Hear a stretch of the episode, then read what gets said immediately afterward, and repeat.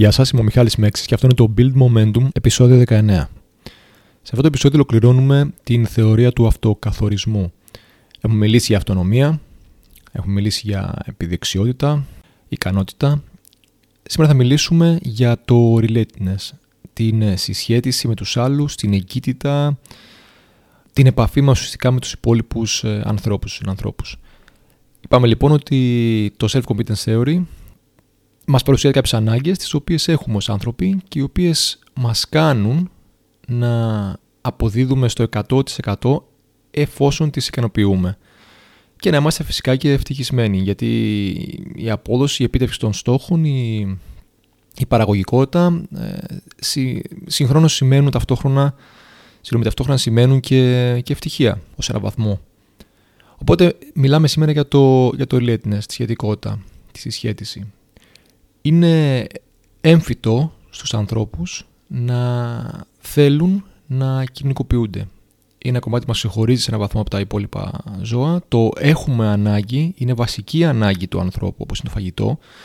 Έβρες έχουν δείξει ότι εάν κάποιος αν κάποιος άνθρωπος μείνει μόνος του, αν του στερήσουν την επαφή με τους άλλους ανθρώπους, μπορεί να οδηγήσει μέχρι και στο θάνατο.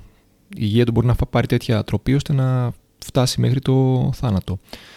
Οπότε είναι σημαντικό κομμάτι το να μπορούμε να έχουμε την επαφή με τους υπόλοιπους ανθρώπους. Ε, επίσης, έρευνες έχουν δείξει ότι οι άνθρωποι θέλουν να βοηθούν, να ενεργούν pro-social όπως λέμε, δηλαδή να προσφέρουν σχεδόν αλτουριστικά στους ε, συνανθρώπους τους. Οπότε αν λάβουμε αυτά υπόψη μας, ως άνθρωποι θέλουμε και να είμαστε κοινωνικοί και να έχουμε επαφή με τους υπόλοιπους ανθρώπους, έχουμε ανάγκη αυτό και να βοηθάμε και όταν μπορούμε. Όταν βλέπουμε κάποιον άνθρωπο ο οποίος είναι σε μια κατάσταση που έχει την ανάγκη της βοήθειάς μας, να τον, ε, να τον βοηθήσουμε.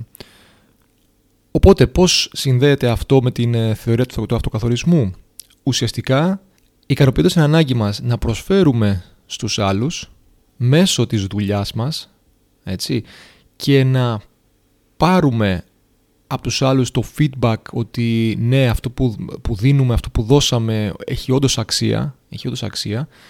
Όπως επίσης και η επαφή που έχουμε με τους ε, γύρω μας, με τους ανθρώπους στους οποίους μοιραζόμαστε ε, αυτούς τους, ε, τους στόχους, αυτή, την παραγωγικότητά μας, τα, τα κατορθώματά μας, τα επιτεύγματά μας, τα οποία θα βοηθήσουν τους υπόλοιπους να εξελιχθούν μαζί μας ή τουλάχιστον με κάποιο τρόπο ρε παιδί μου. Αν είσαι ένας συγγραφέας ο οποίος βοηθάει τους ανθρώπους μέσα των βιβλίων του να φανταστούν κόσμους ή αν είσαι κάποιος επιστήμονας ο οποίος δίνει απαντήσεις σε ερωτήματα ή ένας ηθοποιός που ψυχαγωγεί, βοηθάει στο ευζήν των ε, ανθρώπων.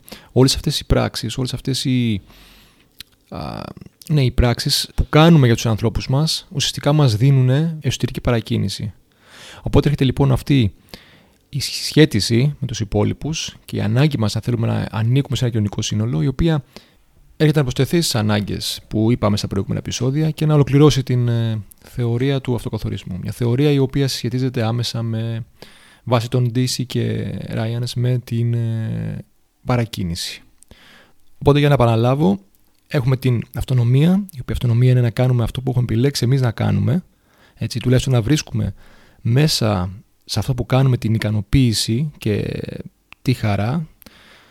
Το δεύτερο είναι η επιδεξιότητα, είναι δηλαδή το να μπορούμε να προοδεύουμε, να δημιουργούμε μέσα από το που κάνουμε, να εξελισσόμαστε.